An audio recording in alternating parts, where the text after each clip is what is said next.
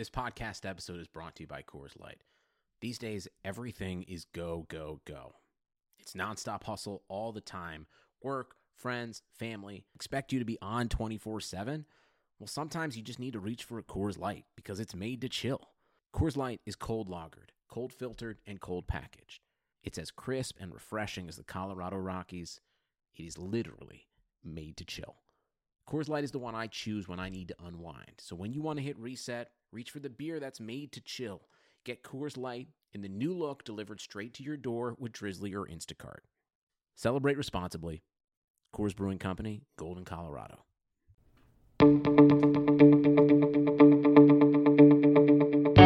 This is the Cubs related podcast presented by CubsInsider.com. My name is Corey. I am joined, as always, by Brendan. And we are coming to you on a Sunday afternoon. It is about 3:30 in Chicago and the Cubs have taken a split in Cincinnati and Brendan I think given the pitching matchups that we saw this weekend, namely a few of the guys going for the Cincinnati Reds and the Cubs' road woes up until this point, I think we are all pretty content with a 2 and 2 series here in Cincinnati. I'll take it. You know, the, the Reds, they had their nasty breaking ball going. They were chasing off the plate. The Cubs were. So, all in all, it could have been worse. They fought back in that last game, and I'll take it, Corey. This was one of those games on Sunday that we talk about a lot that does kind of change the way the the vibe of the podcast is going to go and on Sunday we can thank one Kristopher Lee Bryant for Thank you, changing the tone yes. a little bit. I, I think a two and two split certainly feels a lot better than a one and three series loss. And the Cubs trailed late in this game on Sunday, three to two. A Jason Heyward bouncer. What do they call that? A Baltimore chop, Brendan? You're the baseball player. I think that's what JD said. I've actually never heard of that term before. So, I you think know, that's what he said on the on the broadcast. Baltimore chop. If you Yeah, Google that and it means something else, don't blame me. I, I did not look that up. I thought that's what JD said. But one of those high bouncers that just stays in the air too long, they can't convert the ground ball out. Nick Castellanos with a good at bat, singles to keep the inning alive. And then for the first time, I this is kind of a wild stat, Brennan, but for the first time since his three homer game in the Great American Ballpark in Cincinnati, in 2016, and if you're wondering why do I remember the year 2016, it is yes the year that the Cubs won the World Series. won the You're- World Series a year, yeah. yeah, Yeah, you're right to to you know kind of have your alarms go off at hearing that year. But since 2016, Kris Bryant has not homered in Cincinnati. Kind of a, a very surprising stat.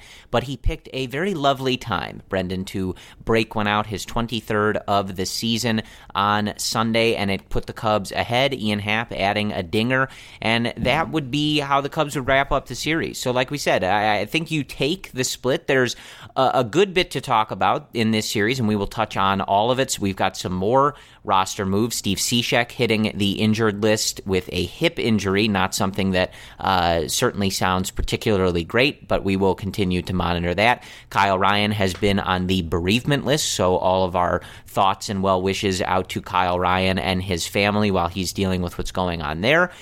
And so we, we have some movement just in that regard, and the Cubs starting pitching in this series not at its best. Uh, pretty, you know, solid ish starts from Yu Darvish and Jon Lester, uh, and bad starts from Kyle Hendricks and Cole Hamels. So we will kind of talk about all that, and we will talk about the guys in the bullpen who stepped up in the absence of guys like Kyle Ryan, Steve Cishek, and Craig Kimbrel, who are all out this weekend. And we do have some of those names to uh, discuss. But Brendan, I, I do want to just kind of run through these games real quick. I, as always, four game series, so I'll kind of try to keep this pretty abbreviated. Uh, I think you guys are all paying attention, but just so that we have the groundwork for our lengthy conversation to come. On Thursday, the Cubs a 12 to 5 win. So Cole Hamels not a good start. 3 innings, he gives up 8 hits, 4 earned runs, 5 runs, 2 walks, 2 strikeouts. He gives up a home run, so not his best and obviously a very short outing. 77 pitches in those 3 innings, but the Cubs offense was up to the task against Sonny Gray and the Reds pitching staff to get Hamels off the hook here. Anthony Rizzo with an RBI double in the first, and it, it, was the Nick Castellanos show. Brendan, he hits two home runs in this game one in the third, his 13th of the year, and one in the fourth, his 14th of the year. The one in the fourth put the Cubs up 6 to 5 after the Reds had tied things up with a three run bottom of the third. Jonathan Lucroy getting in on the action in his first start with the Cubs. He had an RBI double. Ian Happ with his third homer of the year in the seventh to make it 9 to 5. Kris Bryant with an RBI single to score two runs. And then Jonathan Lucroy would add another RBI later in this one. That would be the Cubs' 12th run. And that is all that she would write in that one. And the one thing that I do want to note in this game, this was another outing from Tyler Chatwood that we have to make sure we take a pause and talk about. He actually picks up his fifth win of the year, which yeah. I think is deserved and reflective of the job that he has done in some of these games. He's gotten those spot starts. We know that. We, have seen him in a, a variety of different roles for this Cubs team, but he really seems to be thriving in these opportunities where he is asked to give the Cubs some length give them a few innings, either keep them in the game, save the rest of the bullpen, whatever the particular task is of the day. Tyler has been up to it for the most part. In this one on Thursday, he goes three innings, allows just one hit, no runs, just one walk, and he strikes out six. And his ERA on the season now under four at 3.92. So for a guy that obviously came over here to start, you got to give him a lot of credit for adapting to the role and, you know, really working on what plagued him in his first year with the Cubs, the obvious lack of command, and he's found a way to be pretty productive here. And we we've seen throughout the years a, a good chunk of these games where you're not really sure what the outcome would be if Tyler is not able to eat up some of these innings and eat them up so effectively as he has. So uh, Thursday was certainly one of those games. So definitely a hat tip to one Tyler Chatwood, Duane Underwood Jr. also getting in this one two thirds of an inning. He gives up a hit, also a strikeout, and no runs or walks in this one. So uh, another good showing for Duane there on Friday. This was a 5 to 2 Reds win. The Cubs would jump out to an early lead and guess who? It was Nicholas Castellanos, his 15th Shocker. of the year. I think we've mentioned this before, but big fans of Nicholas Castellanos uh, here on the Cubs related podcast. Uh, and then things would go south from there. The Cubs I, I, think on Sunday they, they finally figured out how to do it. Uh, but Aristides Aquino for the Reds, with a pretty unorthodox batting stance, was just destroying the ball. Brendan, he. Uh, this wasn't even his biggest game on Friday, but he does hit his fourth homer of the year in this one. That put the Reds up two to one. Suarez homers, Votto homers, Peraza with an RBI single, yada yada. Anthony Rizzo would get hit by a pitch with the bases loaded in the top of the eighth to bring home a run, but that would be all that she wrote. Five to two, the final. To read Yu Darvish's final line in this one, he goes six, allows just four hits, four earned, no walks, and nine strikeouts, but he gets bit by the home run ball. Not a good ballpark for you to be pitching in, as as really that has been the thing that the the one issue he's really had in 2019 as he's gotten those walks under control for the better part of the last you know month plus or whatever it is.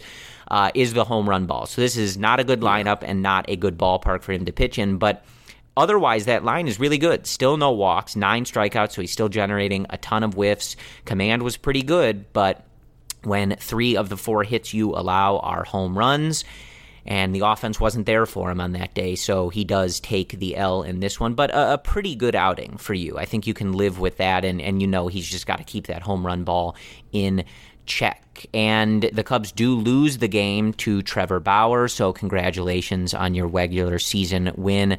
Trevor, you did still lose two games in the 2016 World Series, which two if games, you're doing yes. yeah, if you're doing the quick math there, Brendan, that is 50% of the Indians' losses in the 2016 World Series were uh, hung on Trevor Bauer. So you can kind of pick or choose. You can take the August win in 2019 or the two World Series losses. I, I know what I would choose. But on Saturday, it was a bit of a laugher for the Reds. Kyle Hendricks was, you know, Brendan, I'm going to go out on a limb here and say that Kyle's going to want to not throw 86 mile an hour fastballs right down the middle of the plate to some of these Reds hitters. I, I think that he knows that, but it definitely did not show up on Saturday. This one gets out of control pretty quickly. Uh, the Reds take a one to nothing lead in the first inning, and like I said, Aristides Aquino just going off in this game. He hits three home runs in this game.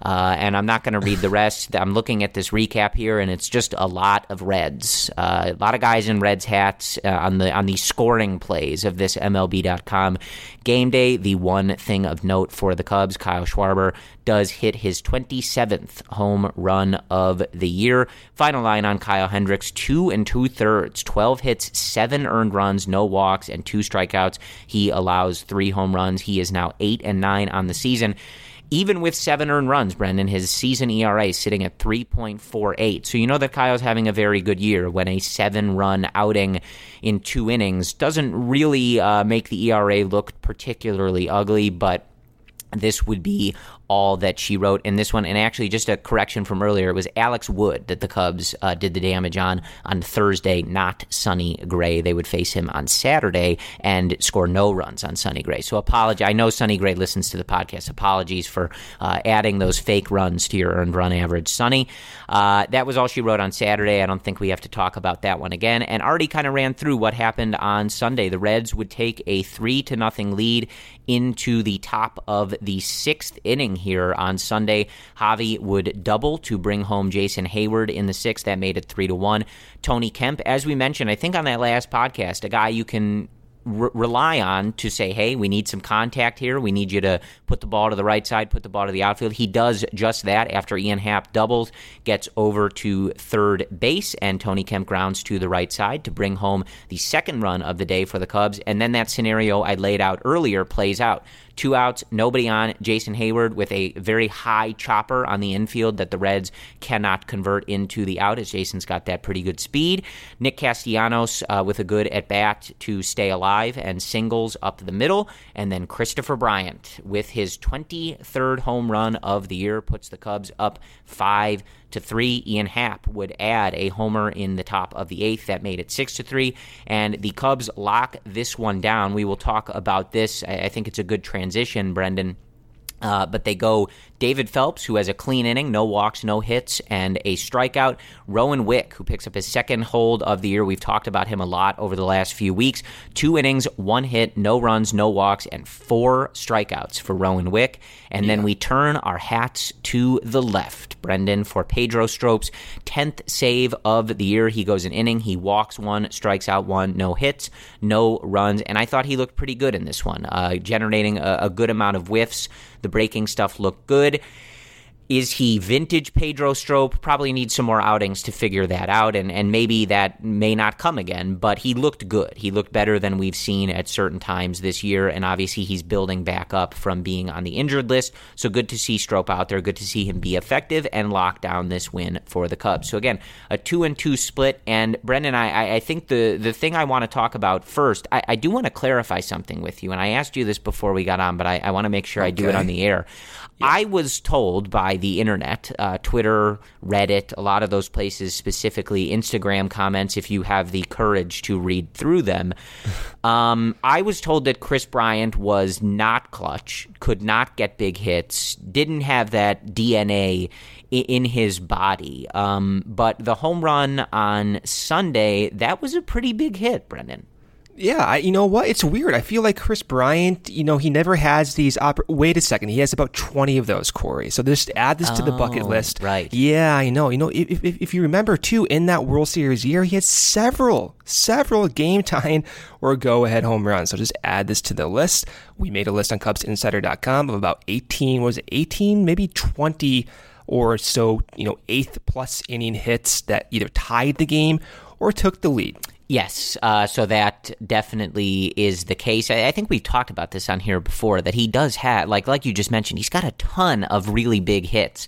Uh, you know, if you you dig into maybe like specific metrics over periods with his numbers and runners and scoring position, maybe you'd want them to be better. But the, the dude clearly has the ability to come through in in big moments. I might direct you to particular home runs in the World Series. We we often mention that were pretty clutch and and pretty important home runs in Chicago Cubs Cubs history. But always good to see KB do things on a more regular basis that kind of bust that narrative a little bit because he, you know, quite literally wins this game for the Cubs on Sunday. But Brendan, I want to start with just the pitching staff as a whole, I think, because obviously sure. we, we, we kind of went through in the last podcast and we have over the last few weeks here lot of injuries, a lot of movement, a lot of things going on with this pitching staff. Like I mentioned, pretty good starts from Lester and Darvish. Not great from either of them, but I think, especially for Lester coming back from that start against the A's, he looked good. Probably could have gone another inning in this one, uh, but you know, five hits, three earned, three walks, seven strikeouts against this Reds lineup. I thought it was a good performance from Jon. Didn't uh, appear to be getting hit too hard in this one. Uh, a good outing from him. And, you know, maybe an Angel Hernandez call or two away from even a, a more productive outing here for Jon. You a good outing, just too many home runs, something that he's well aware of. And I, I, don't know if you have that quote from him, but he actually, I think, talked, tossed out an expletive in, in one he of his did, yes. uh, interviews. I, I very much enjoyed that, yeah. Yeah, but Cole Hamels, bad outing. Kyle Hendricks, bad outing. And like I said, Steve Cishek hitting the injured list. Kyle Ryan has been on the bereavement list. And so you've got a lot of these guys stepping into different roles. And I, I think the maybe the place to start and where I'll throw it to you is this this was a really nice outing on Sunday with the two innings for Rowan Wick. We we talked yeah. about him in, in, the last few weeks and especially I think on the last episode or, or maybe two episodes ago we really highlighted how important it was to get him into spots like this and see what he was capable of. When you're dealing with injuries like you have to someone, you know, we don't know if Brandon Morrow is ever going to come back. We don't know you know, like I said, I, I would prefer like a wellness check on him once a week. I, I just at this point, I'm I don't even believe when they say, "Oh yeah, he threw a flat ground today." I'm like, prove it, right? Like, do we even right. believe that that's happening? I don't know. It's like a conspiracy. Is he still alive? Theory. Yeah, right. Uh, Craig Kimbrel on the injured list, so that was mostly precautionary as as they were kind of relaying that information to us. Kintzler on the the IL, that also kind of sounded precautionary. Uh, but now Cishek, after a really rough outing in that Oakland series, you know he's on the injured list, and and that that one sounds more serious too than yeah. the others. Yeah, because yeah, so you look at kind of the, his delivery and and the way that his body moves. You, there's some articles. Eno Sarris shared a good one that I think we linked to on CubsInsider.com that just kind of goes into the details of guys that throw like Cishek may be more prone to some, some types of serious injuries. So have to keep an eye on that, but really important for guys like Rowan Wick to get these opportunities, get their number called in these high leverage spots, and see what they're made of. And so far, Rowan Wick has done nothing but impress. Uh, again, two innings, just one hit, no runs, no walks, four strikeouts. He's got a 1.7 ERA on the year, and you watch him touching, you know, hot, you know, upper 90s with that fastball. He's got a great breaking ball, and he, he looks like he's really building that confidence out there, Brendan, to be a high leverage you know, top of your bullpen type reliever. Yeah, and I, we talked about this too on the last podcast, but Joe Maddon emphasized this point during the se- during the series where, yeah, the Cubs do have a lot of bullpen injuries right now. Most of them don't seem to be severe, but it gives other guys opportunities to showcase what they got. We see what happened with Rowan Wick, but we also saw what happened with Duane Underwood Jr. as well. So we have two guys who have an extremely lethal fastball, both of whom throw fastballs 95, 96, 97. Rowan Wick has a dirty curveball, Corey, dirty curveball, and then Duane Underwood has that nasty changeup. So the Cubs instantly infuse two guys who have tons of heat and a good secondary pitch where early on in the year, they were getting away with a lot of contact oriented type relievers like Brandon Kintzler, who's still been pretty good, but someone like Steve Cishek, well, as who's who was good throughout the entire season as well, but they didn't have a lot of those high velocity guys. And a lot of others have pointed out the Cubs just don't have that type of makeup. But once Kimbrel comes back, right? Once Strop regains his health, which he looked pretty good in that last outing, by the way, and everyone comes back to health, the Cubs may have a really solid, deep bullpen where now it's not just, you know, one through four guys, but maybe it's eight guys teaming up, especially when rosters expand. So I I'm I'm more confident, I think, about this bullpen despite these injuries. I know it sounds weird, but I'm assuming Kimbrel's going to come back. He'll be fine. I'm assuming Kintzler, that again, that was precautionary. He'll be fine. Maybe that's just my optimism going forward. But the team as a whole, when they're at their optimal level, especially in the bullpen, I feel better about it. The, the Steve Cishek injury, though, Corey, that, that that one's not good, and the results have not looked good for Steve over the past uh, what is it, two three weeks now. So clearly, the hip has been bothering him. He even said that he did not disclose his injury to trainers, which is you know our favorite thing. So he's been pitching with this hip injury for who knows now, maybe even more than two weeks, three weeks, whatever it is. Hope Steve gets back healthy, but that one that one's gonna eat me up just because you know hip injuries have sidelined Cishek early in 2016, 2017. He had a, a, torn labrum, so it's one of those issues where you just don't feel confident in. And it sucks to say, but even when he comes back, you just really don't know. But if someone like Duane Underwood can step up, if Rowan Wick continues to perform like that, all of a sudden you still have that deep bullpen, which is something I think Theo really wanted to emphasize by going out and even getting someone like David Phelps, who has also been pretty good. So overall, bullpen, I get the issues, I get the injuries are concerning, but overall, I still feel comfortable with who we have right now. Yeah, the the Cishek thing is certainly concerning, though. I I, I do kind of this was bound to happen, right? Like they they run him out there every other game for for the past year plus since they've had him on the team uh, eventually you're not going to be able to rely on that. And and I don't I mean, mean that sucks. Though. Well, of like, course, and, yeah, still, and I don't mean that he was bound to get sucks. hurt necessarily, but. The, the way that he's been used and, and how much they've relied on him was was bound to reach a boiling point at some point, and it, and it may come with this injury, but hopefully he's able to to work through that and, and come back at some point here and be uh, effective for this team. But you know, look, Brendan, I, I, think that we have to look at this stuff as perhaps these types of injuries and guys missing time. Sometimes this type of stuff can be a blessing in disguise. And that's certainly an optimistic look on it. But what it does is what we've been saying it forces guys like Wick Underwood, etc., to be thrown into higher leverage spots and see what they're made of. And we already kind of saw the Cubs succeed with that to a degree with a guy like Brandon Kintzler and Kyle Ryan. Early in the year, you you had a rotating shuttle of guys going up and down from the bullpen. You didn't have Kimbrel yet. You had Strop struggling at times, etc and you start to use Brandon Kintzler and Kyle Ryan in more high leverage spots. And lo and behold, they really take to the role and have been huge factors in this bullpen for this Cubs team for the entire season now. Again, Ryan on the bereavement list now should be back shortly, I, I would think. And Kintzler. it, it sounded like it would be the minimum stay on the injured list, no more than those 10 days, just to make sure that everything is good there with that pec soreness that he had.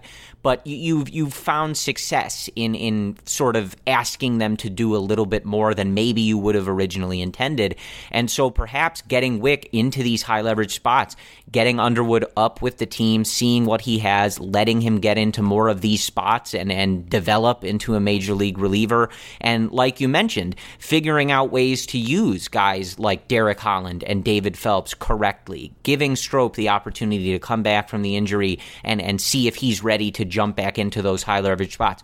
Perhaps all of the movement and all of the trying guys out and, and having guys up and down, perhaps ultimately by, you know, when we head towards September here and, and hopefully into the playoffs, you've you, you've kind of been able to use that time to build the best bullpen that you can and, and see what some of these guys are really capable of and put them in roles that you might not have otherwise gotten them in if they didn't have the opportunity to pitch. Like like would Right. Rowan Wick be in this spot? Would we be even considering him as a high leverage option for this team heading into the final month plus of a division race if he were not able to get these opportunities? Like probably not. You'd be like, what are we going to call up a guy from AAA and ask him to be the the eighth inning guy? No, but he had these opportunities. He looks really good, and it kind of changes how you're looking at things. And so so maybe this is a good thing. Obviously, you need those guys to come back healthy and be effective for this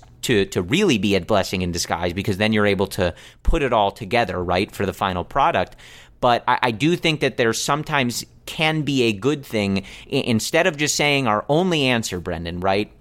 For the eighth inning, say when Kimbrel's back, is Cishek, Cishek, Cishek, right? You're forced to find different answers. And when you have guys like Wick stepping up, it now you can when Cishek hopefully comes back, you can say, okay, well, the answer doesn't have to just be Cishek over and over again. We've tried some of these other guys out, and they look like they can handle the job.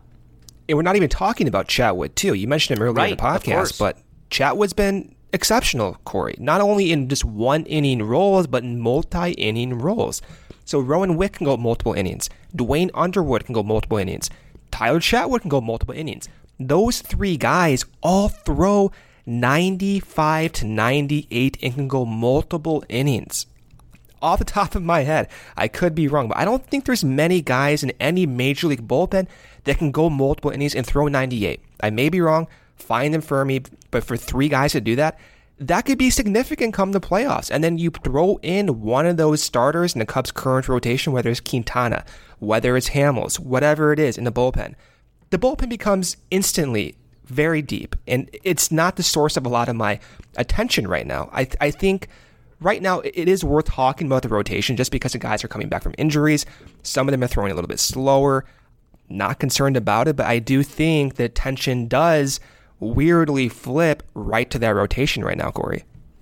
Yeah, it, it it just was not the the best weekend, which is weird because obviously you know we're coming pretty fresh off that stretch where they went those six starts without walking anybody, and it's it's always I know your alarm bells, Brendan, go off when we're seeing those eighty sixes out of Well, Kyle that's what I mean. Yeah, And even with Hamels too, since coming back from the injuries, throwing about one mile per hour slower. So and Lester, we know Lester's age and whatnot, not to piss you off over there, but it's still something people are talking about where Hendricks and Lester and Hamels may not be showcasing their best stuff right now.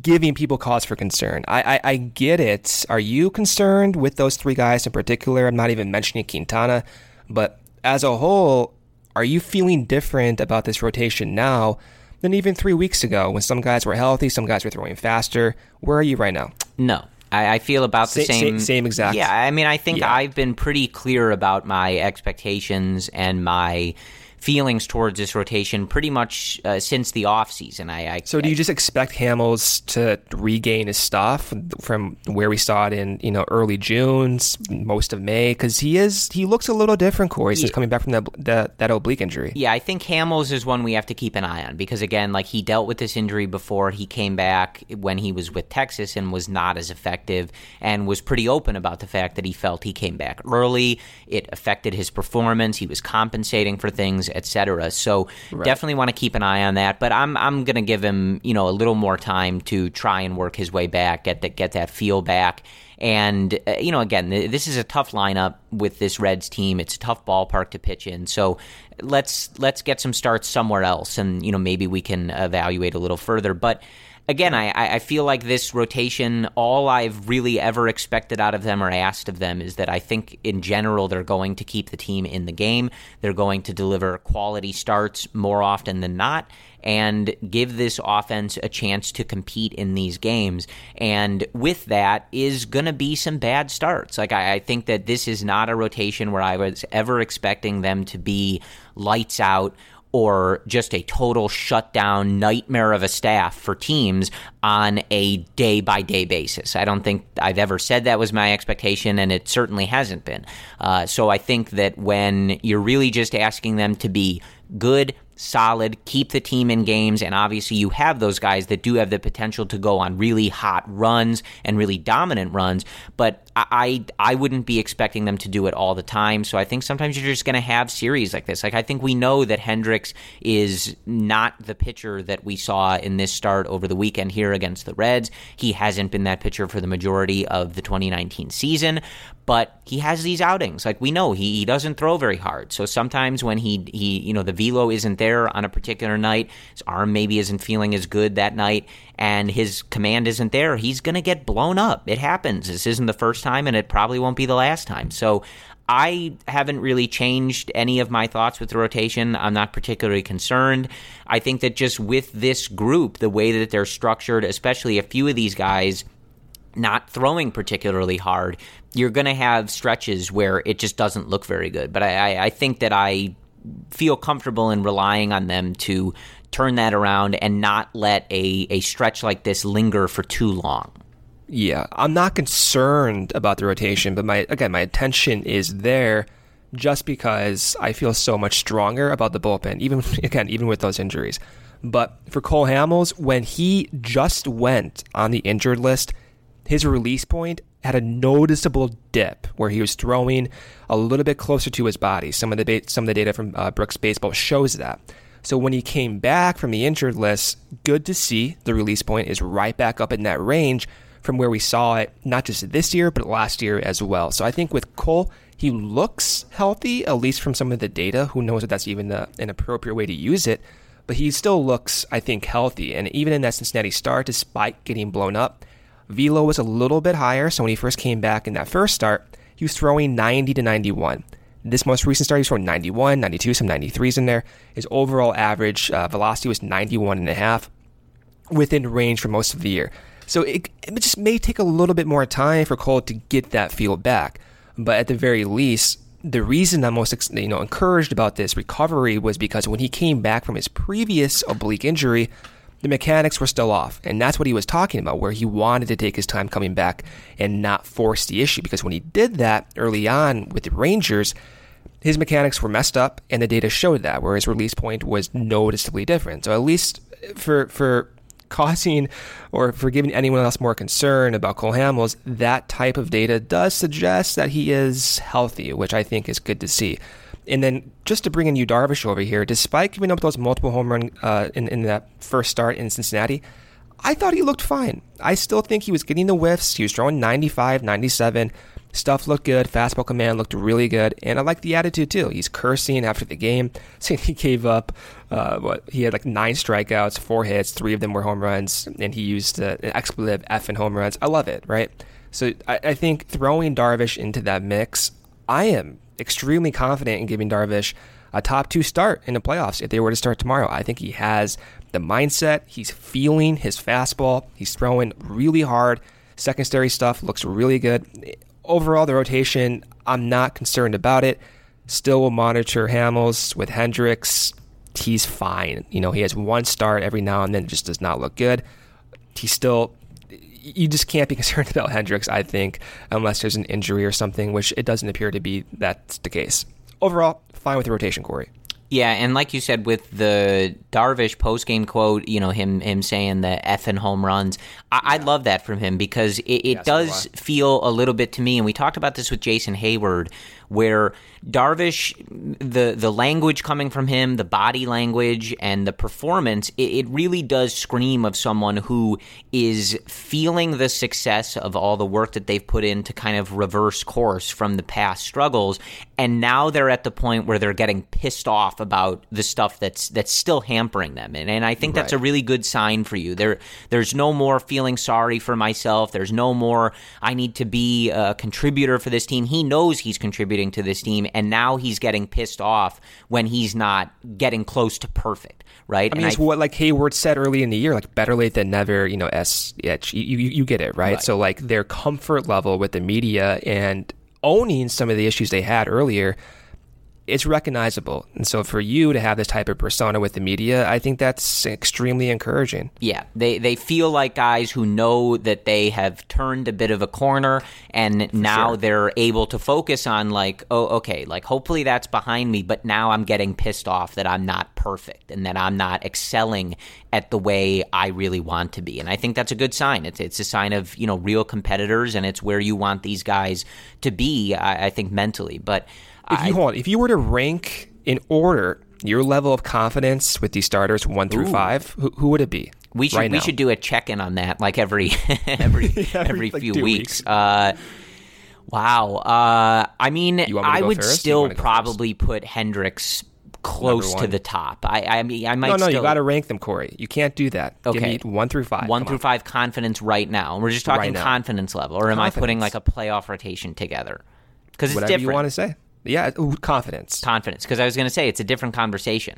Uh, Not- Jon not a Lester's a playoff different pitcher if we're talking about the I, playoffs. I, so I, well, that goes into your confidence ranking. So, what's one through five for your confidence? I would probably say Hendricks. Okay, Then I would say tough one. Hamels, but I'd like Really? to Okay. see him. You know, he's coming back from an injury, but I but I, I Yeah. still would need to see more from him, even in a negative direction, before I, I lost confidence with him. I just think he's been so good for this team, and uh, he he just knows how to make those adjustments at this point in his career. Then I would probably say Yu Darvish right now at three. Wow, I would put uh, Jon at four and Jose at five. And and really, that's Wow. again when we're talking confidence, it sort of depends on what the exact question is. But I just, you know, I think you know it's it's not rocket science to think that Darvish has a bit of a higher ceiling than Jon does right now in terms of the outings that he's able to put out. So again, if we're talking playoffs, like Jon's, you know, probably one or two. He just gets it done in the in the big moments. Um, but I I think you know you just kind of have to lay all your cards on the table and just be honest about things. Like Jon's prone to these blow up starts. It's just what it is.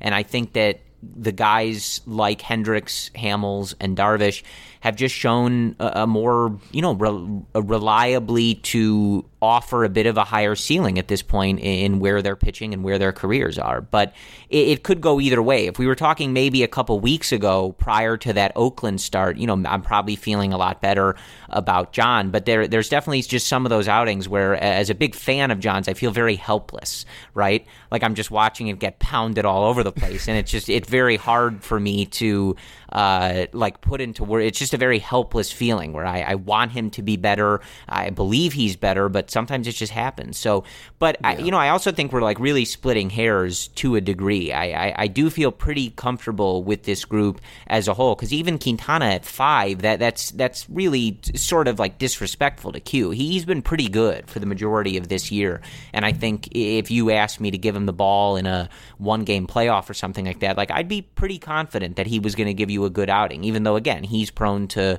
the the blow ups and maybe his ceiling isn't as high as some of those other guys. But that's a tough question. But I I, I think that's where I would go. My my confidence in Hendricks doesn't really waver. He he's just been that dude for so long for this team, and you know a, a bad outing in Cincinnati isn't going to change that. Um, Yeah. But yeah, I, I, guess that's where I am. But I get it. Yeah, yeah, it, I mean, you're you're, it's you're thinking more. You're thinking more long term here, which which I like for your you know for your rankings, whatever. But I think for the short term, let's say the next two weeks, right? Like, who do I feel most confident to go out there and give you a quality start? Like right now, not even thinking about the playoffs or September, just right now. And for me, for me, I honestly think it has to be Darvish in the top two. Like, if we're going out for this next series, who do I want most pitching? And I think right now, it's Hendricks, it's uh, Darvish, it's Lester, number three for me, despite that blow up. I think the command, I think the cutter looks good. I think he's still getting the whiffs, especially on the curveball today. Those are the top three. And then uh, with Hamels, he's my number four just because right now he's still getting back from that injury, which is something to monitor. Number five is still Q. The reason Q is number five is just because of those whiffs that he does not get, and he's not a heavy ground ball pitcher. So even though Hendricks does not get as many whiffs either, a lot of the contact's going to be weak. He has an exit velocity better than 95% of major league starters. Q does not have that portfolio. But it goes to show you just how Darvish is pitching right now. I think when he takes the ball, you're expecting like double digit strikeouts. You can't get that from most other guys in the rotation right now. And I think that has value next week, in two weeks. And we'll see how that plays off once the season progresses. And the playoffs are a completely different beast. You have different matchups, lefty, righty centric lineups you may be facing. So, not to say, oh, you know, this is the playoff rotation I want going forward, but in my belief, how the rotation shapes up right now, who do I like watching pitch the most? Who do I feel most confident in pitching right now? I would say Darvish is number two and Hendricks is number one. Yeah, I, I, think we're we're pretty much in agreement. We were sort of like half answering different questions. Uh, yeah. I, I, do have an ability, an inability to think in the short term like that. Uh, sometimes because like I, I, I, do agree with you. I, I, think like if you ask me to give one of them the ball tomorrow, I'm giving Lester the ball and not Hamels. Uh, but I guess I'm yeah, just that's banking. What, and that's what I mean by that. Yeah, so I, get what you're saying with your long term picture. Right. so I agree with you. I guess yeah. in theory we have the same rankings where it would be Hendricks, Darvish, Lester, Hamels, Q. Uh, but I just am uh, I'm banking on long term Hamels getting back to what we've seen from him right. over the last year plus. It's just right now it's an Cubs. uncertainty. Yeah, it's not it, as if it's. I sure. mean, it's not like it's not going to happen. I think it's going to happen just like you. But right, right now, like when Darvish gets lit up, you're kind of surprised that's the case right now. Mm-hmm. And again, it goes to show you the progression he's made over the last several months now. It's just right. it's fun to watch and him getting on the mound. I'm expecting 10 plus strikeouts every single time now. Yeah. But I again like I, I feel pretty good about the way that I talked about this rotation all offseason. I, I said over and over again that I think they have a, fly, a high floor, and that's why I was pretty comfortable with this group, despite maybe lower velos, age, etc., whatever concerns you may have had. And I think that they've delivered on that. I think they've delivered on being a, a solid to to good rotation that really allows this team to compete in games and stay in games. Like I, I don't think that this rotation is costing this team, oh, if no. you're looking yeah. on the whole, nearly right as much as the offense has at times or the bullpen has at times. I think this rotation has done their job, and I think they're going to continue to do their job. And really, like we've talked about, I think you and I, Brendan, over the last couple years and this is the case, and it has been all year, it does not matter what order they are in, one to five, at any given time, right? Yeah. It just matters that somebody's performing deservedly to be at the top, right? And at the beginning of the year, for the first seven or eight starts, it was Jon Lester with a 1.16 ERA. For a while, it was Cole Hamels. For a while, it was Kyle Hendricks. For a stretch, it was Jose Quintana. For the last bit, it's probably been Yu Darvish. And that's what I think is all you need from this rotation. You just need somebody to be stepping up at any given time and being that guy you are super confident in they can give you a dominant start. And at times, if everybody's healthy and going right, you have a handful of those guys. So I'm I'm good with this rotation. I think they're in a good spot despite not the best overall weekend in Cincinnati here. But I do want to talk about the offense for I, I, guess perhaps the remainder of the of the podcast here. We've talked about every other aspect of this team, and I I, I want to go back to Kris Bryant, if you'll allow me, Brendan, just for uh, a second. And I I do want to read a stat uh, that's coming across my Twitter as I'm talking uh, on this podcast, and it is from Joe Ostrowski from 670 The Score, and he g- gave out a, a few lines for Kris Bryant, and and these are his numbers with runners on, and then I'll read his numbers with runners in scoring position and two outs. In 2019, with runners on, Kris is hitting 291 with a 391 on base percentage and a 526 slugging percentage, good for a 917 OPS. And in 2019, with runners in scoring position and two outs, he is hitting a, for a 289 batting average, a 400 on base percentage, and a 658 slugging percentage, a 1058 OPS. Now, granted, obviously, in one year, runners in scoring position with two outs is not a, a gigantic sample size, but all of those numbers are really good. All right. So we've talked about this a bunch, but Kris Bryant is just really good. He's one of the best players in baseball, full stop. End of discussion. Like, do you want him coming through maybe in more of those spots? You could nitpick individual innings where you want him to come through, right? But the numbers are really good. His overall numbers are near the top of the league. He's really, really good. And that's really all there is to say about it. But I wanted to read those numbers in particular because it's just something that comes up all the time. Kris Bryant isn't clutch. He's he's you know, he can't get the big hit, he whatever. And it's really just not true. So Yeah. there you go. That that's all I really people, wanted to say. Some people do forget too because they end up losing this game. But in Game Three of the NLDS, Corey he tied the game five to five Right. on a home run in the ninth inning. Like that's clutch. And then in the World Series, of course, tied the game uh, in in Game Five one to one with a home run. Game Six led off the game with a home run. Right. Right. So he has the whole clutch gene thing is just bizarre. He has multiple walk off home runs.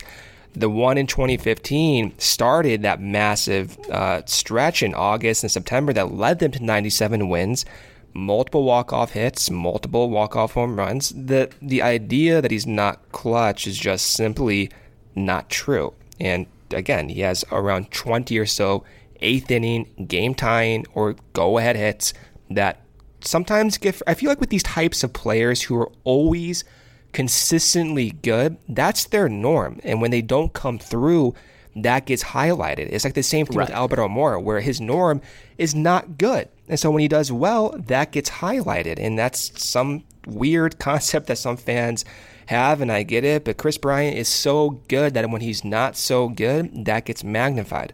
Yeah, and I and I get it like to a degree, right? When when a guy is the best player on your team, or you know, you know, I, I know that some people have differing opinions on that, whether it's rooted in uh, statistics or not, but you want them to come through every time, right? You want them to be that guy and and just carry that burden, and especially when you look, I, I guess, north at at a team in the Brewers who would probably win seventy games a year if Christian Yelich didn't do literally that uh, on on a regular basis. I, I get where it comes from, but it, it's it's just such a wild standard to hold somebody to. Like somebody like Brian, Right. who, like you said, has come through in so many of these big spots, and the numbers, especially in 2019, bear out that he's just as good as he always is in in those particular high leverage and runners on situations. Like you, you just can't expect him to get it done every single time. I, I know there's going to be games where the Cubs have runners on, and you need KB to get that big hit. He can't do it every time. Nobody does it every time. Uh, so I understand where like kind of that.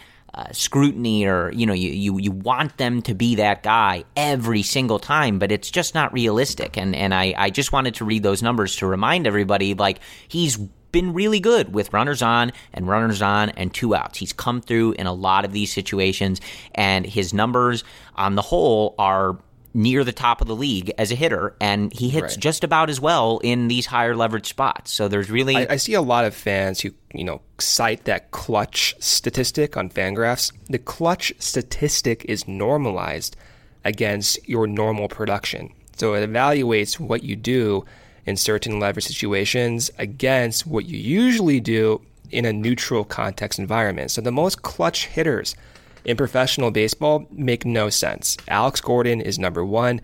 Top five is Jean Segura, Hunter Dozier for the Royals, Wilson Ramos for the Mets, Jose Iglesias for the Reds, and David Peralta for the Diamondbacks. Notice how I'm not saying Christian Yelich, I'm not saying Cody Bellinger, I'm not saying Javy Baez, I'm not saying Kris Bryant, because those guys are typically so damn good all the time that when they don't come through in those high leverage situations, it counts against them. Where most of the other guys, they're not that great all the time.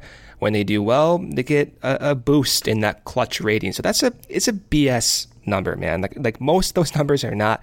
That clutch rating is just a BS number. Can I ask you uh, a personal question, Brendan? Yes. How do you feel about KB's haircut? Ah, you're gonna get me in trouble, man. You're gonna get me in trouble. I, I'm not. I'm not a fan of it, but Kris Bryant can do whatever he wants. He's just that. He's that guy. I mean, I- do I model for Express? No, I do not. So Kris Bryant can do whatever he wants. All right, I was just curious. I just I mean, how do you feel about it? I'm I feel about the same. I it's certainly not my style. Uh, it's getting uh, the the back, you know, the part that comes out of the helmet's getting a little wild. It's like little little wild. little wild But I, for- but I kind of like you know. Kris Bryant's not the type of wild guy anyway. So for him to have that wild haircut is somewhat That, ironic. that's so, his that's his version of lashing out. That that's Yeah. like yeah. I'm sure if you So ask kinda Mike, like his it because of dad, that. he like that's the craziest thing he ever did. Right? Like he never got in trouble in school, never stayed out past curfew, but one time he had a wild haircut. Like he let his hair grow too long. Uh, but yeah. I'm I'm I'm with you. Not a fan, but. KB can do. He could show up with whatever He hair he whatever wants. he I mean, it's it's Right. similar to Javy. We've seen Javy pull some some weird stuff with the hair. With but I, the, I I like that that one the braids. Loved it. I, I love the braids. I Yeah. hope he brings that back eventually. I, ju- I just mean like those guys. You can you can do whatever you want. Like Javy, KB, you want a mohawk, you want to shave your initials into your hair. Be my guest, right? Like just keep keep doing you.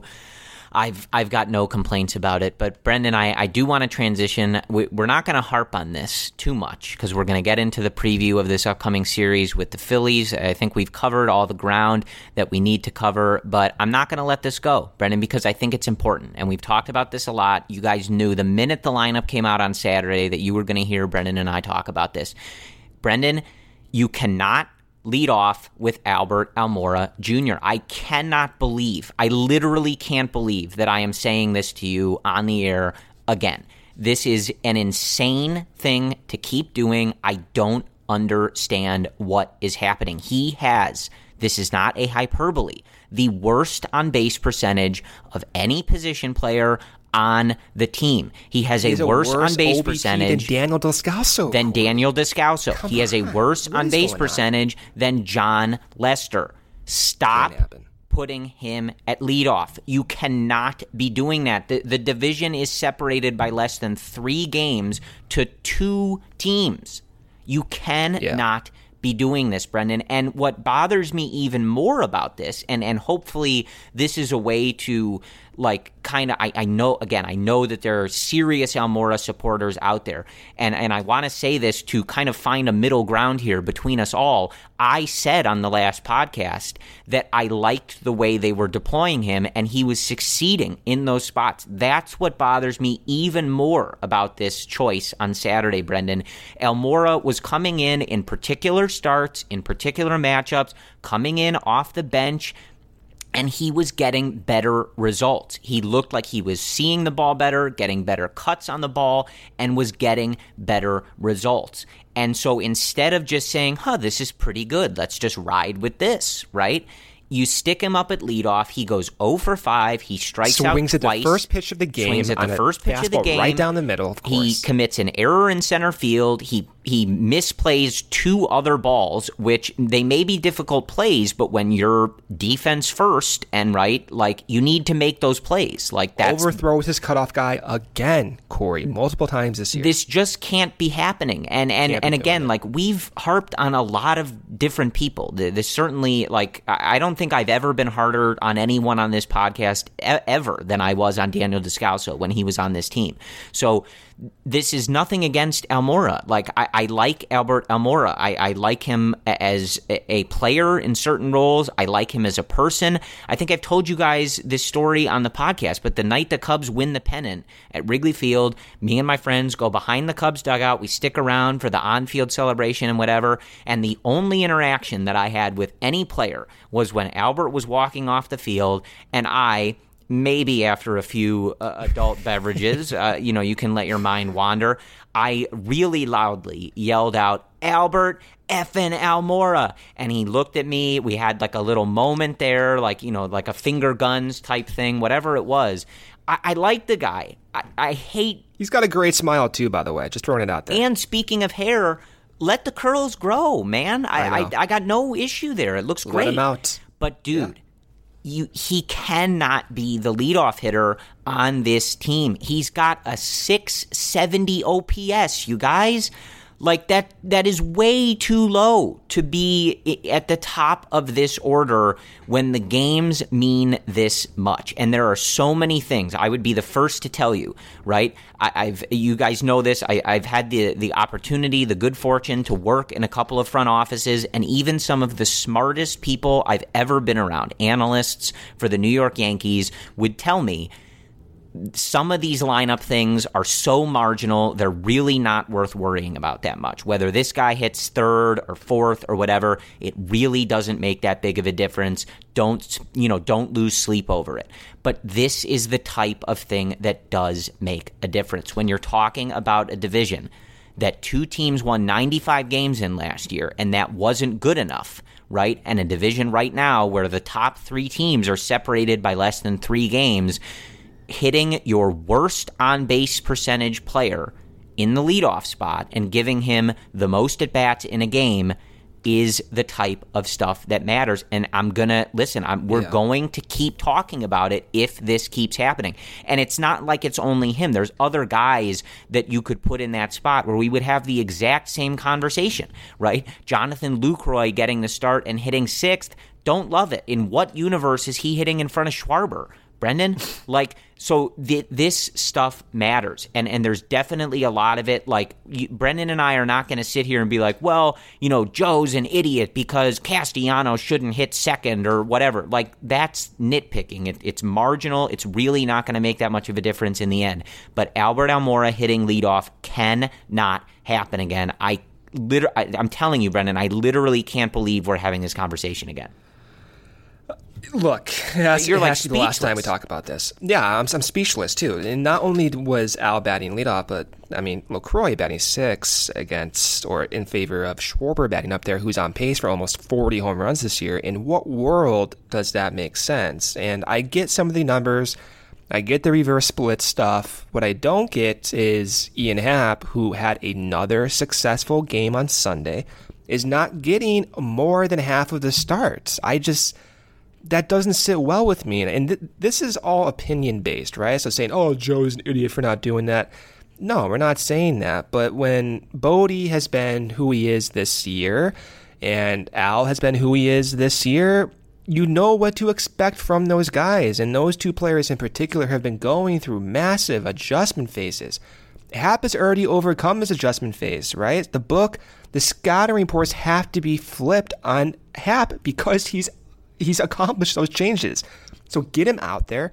He's going to hit well. He has four home runs already this season, both from the left and right side of the plate. By the way, that home run against uh, Garrett today, exceptional stuff. 88 mile per hour slider right there on it, line drive, laser from the right side for Happ. Huge sign, right? So I think right now, I'm not saying even for the rest of the season, I'm saying right now, the next week, in the moment, how on earth can you argue that Ian Happ should not be playing as much, or rather should be playing less than Almora, less than Bote? It's it's mind-boggling to me. He has such a massive ceiling for his power, for his walks, that okay, the numbers for anyone on this team right now may not be may not make the most sense to justify starting any of these guys consistently, but at the very least, you know Happ has successfully adjusted he, he's in a great place mentally. When he does get his chances, he's hitting the hell out of the ball. Why, Corey? Why would he not be playing again in the next week or two? Most of these games is beyond me. Production over talent, man. It's Simple big boy time. I, like big again, boy. like some of these sayings, they don't mean anything if you don't hold them to in, in every instance. And, and, again, like that's what's so frustrating about this man. We just talked about how they were using Almora more successfully, and he was getting better results than he had been for yeah. months. And you just flip it right on its head by by yep. hitting him at leadoff, and doesn't make sense. You you just can't do it. There's there's lit and and what's so funny is when you say something like this on Twitter, there there's always people that that come out and they're like, well, who would you put there? They don't have a true leadoff hitter. Let me make this clear. Albert is the worst option on the entire roster to hit leadoff for this team. You want to put Tony Kemp there. You want to put Victor Caratini there for all I care. They are better options than Albert Almora. So right. saying who would you choose? Literally anyone, my friend. Literally anyone is a better option than Almora hitting leadoff. If he's going to play, he should be where he has been in these past several starts, sixth or lower. And he had been getting better results and it was not a big deal, right? You didn't hear me complaining about him getting those starts, did you? No, because I said that was fine. Like he can be deployed successfully, but leading off uh, and I'm like, because Gray has reverse splits, Brendan. Like if like my eye roll on Saturday, reading some of that logic was like, God. It's- like I thought I was going to go blind. Stop it. like again, like and and again, we don't harp on this stuff for any other reason than this division is really close. Every little thing matters right now. Every single thing. That game where Derek Holland was pitching to righties, even though it's not the, the spot that he should be in, that stuff matters. The division is tight. The margins are as slim as they can be. And unless we want to find ourselves in a position like 2018, where the Cubs win 95 games and they still have to play a stupid game 163 tiebreaker just to avoid the wild card game, we are going to keep harping on this. Get this stuff right. Let the best nine guys and your best group every day try to win games and try to win this division. All right? It's, Yeah. it's as simple as that It's as simple, simple as that. Corey. And I, I do just want to say, Brendan, the Pirates are the biggest pile of useless I'm wa- I'm sacks right of now. garbage. What is that? Unbelievable. Is They had like an eight to three lead in this I know. game. They give up a game, well, go ahead for now. Probably game winning shortly.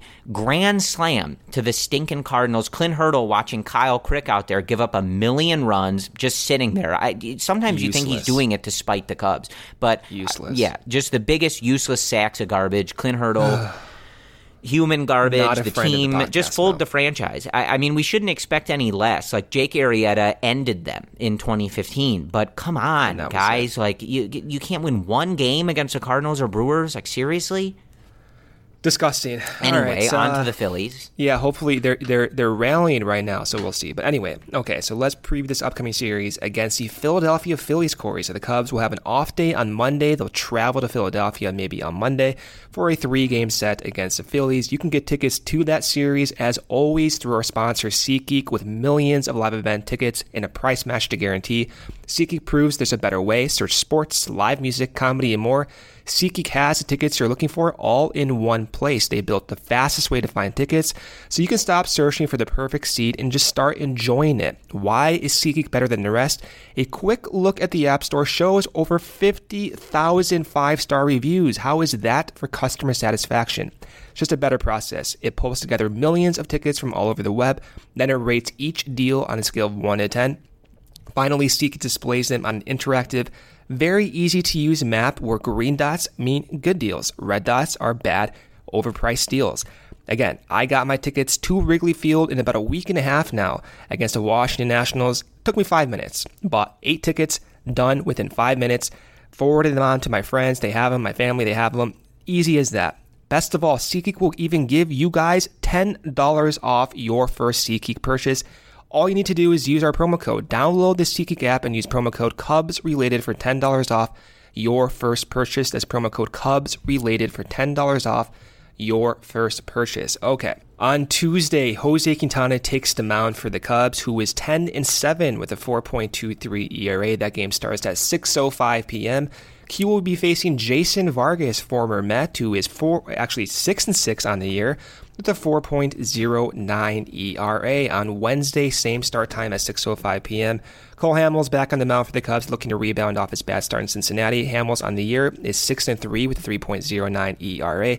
He'll be facing Phillies ace Aaron Nola, who is 10 and three with a 3.67 ERA. On Thursday to finish off the three-game set, we have Yu Darvish on the mound, four and six with a 4.43 ERA. He'll be facing former Cub who never played for the Cubs, was still with the team, Drew Smyly. Not having a good year this year, 75 innings pitched, two and six with a very bad 6.96 ERA. Right now, the Phillies are 60 and 57, fighting for a wild card spot with the Cardinals, with the Brewers, with the looks to be most of the NL West as well. Just not living up to expectations. I've been following them a little bit. Gabe Kapler, apparently he's on the hot seat. Whatever. The Phillies have not been playing that well. Cubs going into Philly, hopefully take care of business. As it stands, the Cardinals are still playing. As we just talked about, they uh, came back from an eight to three or eight to four lead. They scored five in the bottom of the seventh, so we'll see how that goes. Milwaukee, however, did lose one to zero to Texas. So as the standings look right now, the Cubs are two and a half games up of Milwaukee. If St. Louis wins, they'll be two games up. If they lose, they'll be three games up of St. Louis. Cubs are ten games above 500. St. Louis. 60 and 55. Again, if they win, will be 61 and 55. If they lose, will be 60 and 56. Milwaukee 62 and 57, five games up. And uh, their last 10 games, they've been 5 and 5. St. Louis has been 4 and 6. The Cubs have been 7 and 3. I mean, again, late in the season, go out there, win. Uh, if there's any noticeable things to look for, it's going to be Cole Hamels, how he continues to get back from that injury. Uh, the velocity looks uh, for Quintana, you know, hopefully goes out there, continues to get the Cubs quality starts. Uh, command has been a lot better. He had that one bad start within the last month, but other than that, I think he looks pretty good. And then just seeing Ian Happ. I want to see Ian Happ get out there every game. I don't care how they do it. I don't care if it's in left field, center field, right field, second base, wherever. I need to see Ian Happ every single day in this series. Uh, Corey, anything you're looking for? It should be an interesting series. I mean, you've got a team in Philadelphia that is is going to need to win these games. Uh, you've had the red hot New York Mets jump them in the NL East uh, and in those those wild card standings. I think the Braves pretty comfortable at the top of that NL East. But looking at that wild card, you know, the, the, the Phillies are, are quickly losing ground to teams around them. So this is going to be uh, a chance for the Cubs to really put a damper on their playoff hopes and, and make some, some real enemies out of those fans in Philadelphia. So always a, a fun time to do that. Maybe, uh, you know, a, a, nice time to. Uh, show Bryce Harper what what could have been, right? Like we're gonna help send you further yeah. down in the wild card standings while the Cubs are trying to charge their way to a division title. He's had a pretty underwhelming year though. Just mm-hmm. looking at the numbers right now, I know he had a, a noticeable home run in San Francisco, but his overall numbers are just not the best. Batting 249, has 22 home runs, and his weighted on base average is only 352. So you know, not having the best. Kris Bryant, if I need to remind you, is better. Almost 390 for his weighted on base average, WRC plus around uh, 140. So, you know, just to compare, Harper not doing the best this year. I'm trying to think of some of the Facebook takes that we would get on, on Cubs Insider uh, if the Cubs had given out a 14 year contract that? to a guy hitting 249. Not that I care about batting average, but I, it, you guys can fill in the blanks at how some of those takes would be going. But uh, yeah. Not anyway it's just about winning games, man. Like I think they, they this was a, a, very important win for this team on Sunday to come back and get that win, earn the split. Like uh, we we we know that this Reds team is is always in the game. They are a tough team. They're hovering around 500 now and their pitching staff is much improved than what we've gotten used to with this Reds group. So I think to go in there and end up facing Sonny Gray, Trevor Bauer, and Luis Castillo to be able to pull off two of those games, I, I think is totally fine. A, a, good way to start this road trip. And now you head further east and, and try to just keep things afloat before you're able to get back home here. But again, like everything is important now. The, you know, even if you can get one of St. Louis or Milwaukee to start to fade, you may not be able to get both of them to do that. So you, you kind of have to operate under the expectation that one of them is going to push you to the limit here. And obviously, you've got some games with those teams individually coming up over these last uh, you know month and a half of this season here, but taking care of business on the road and and not allowing your road record to like totally tank what you're doing here and, and, and the good efforts that you put together at home is a real key as you head in in a tight division race like this. So I would say just just keep it going. Obviously, you want better performances uh, than we saw from Hendricks and Hamels this weekend. You know, just blow up starts like that certainly aren't going to help anyone, but just keep it going. Uh, I, I, think we've been pretty clear about all we're asking for, Brendan. Just just give me the best lineup we can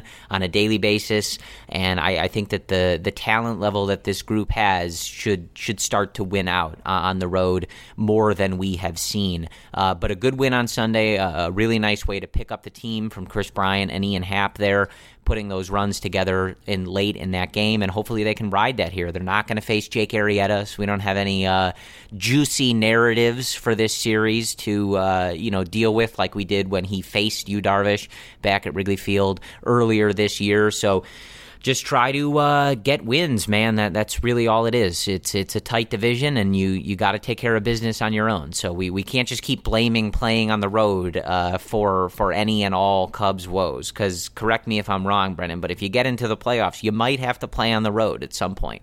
So yeah, yeah, you're gonna gonna want to figure that out. But Otherwise, I think that's all we have for you. Uh, a pretty interesting weekend. A lot of roster moves and obviously four games here with the Reds uh, and a, a, tale of, of four games, right? The, the two on the ends of this Reds sandwich, very nice. We, we'd love them. Uh, the two in the middle, not so great. So it is what it is, but ultimately a split is just fine to start this three series road trip, and hopefully the Cubs can improve on that and win this series upcoming with Philadelphia. Philadelphia. As always, uh, when we do have those off days, hope you enjoy it. Uh, it's it's about mid August here, so you know it's it's about that time to to take these off days. And even though sometimes we really miss Cubs baseball, just remember that you're gonna have to buckle that seatbelt for the next month and a half here. So maybe enjoy the off day, take a breather, and we'll all reconvene on Tuesday to do our best to will this team to some victories